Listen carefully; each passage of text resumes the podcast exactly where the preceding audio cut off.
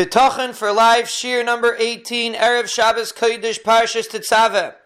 We are discussing the concept of Hishtadlus, and we began talking about the coronavirus and our approach to it. So we received a question from one of our listeners that we mentioned that there's no practical Hishtadlus that can be done in this instance. And he asked, it's not true. There is a Hishtadlus, we can daven. Now that's 100% correct we can daven, and tefillah is a hishtadlus. But that wasn't the point that we were trying to make, and let's explain.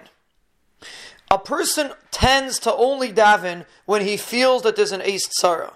When he feels that there's a problem, then he turns to HaKadosh Baruch Hu and he davens.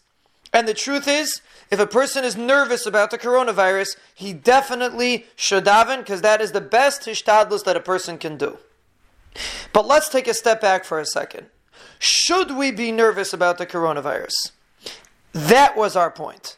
Because if the newspapers decide to portray the coronavirus as a terrible epidemic and there's a real strong chance that people will catch it, that doesn't mean that a believing Jew that has bitachon has to feel that way.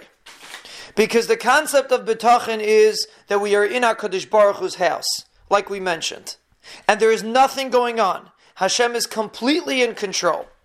So, yes, if a person lives in a country or in a neighborhood that there's a real significant threat of the coronavirus, then a person gets nervous, and he, of course, should daven, because that's the response to when we get nervous when there's an Eis Tzara. But we are talking generally speaking.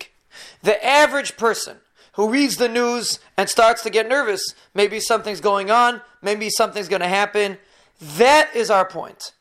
A person has no reason in the world to get nervous. Nothing happened, nothing changed. The reason why you're alive today is because the Ribbono Shel Olam keeps you alive. And He's constantly sustaining you and giving you everything that you have. So just because a bunch of people decided that there's something going on in the world and maybe you might catch it, that is the pasuk of Tehillim that says, Mitzidcha elef, even if a thousand people fall on your left, miminecha, and 10,000 people fall on your right. Eilecha lo yigosh. The problem will not affect you at all.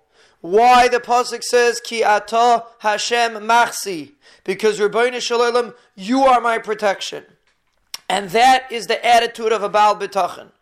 Of course, if a person is an Eis Tzara, he should daven, and a person should always daven because that's the way that a yid approaches life with tefillah. The point that we are making is that a person has nothing to be scared about. There's nothing going on. Just because the world is afraid doesn't mean someone that has bitachon has to be afraid. Someone that has bitachon realizes that he is under the protection of the Ribbono Shel Olam. Ki atah Hashem machsi. And as long as you understand and feel that HaKadosh Baruch Hu is your protection, He will protect you. So practically speaking, if a person is nervous, of course daven. But after he davens, he should walk around calm and secure.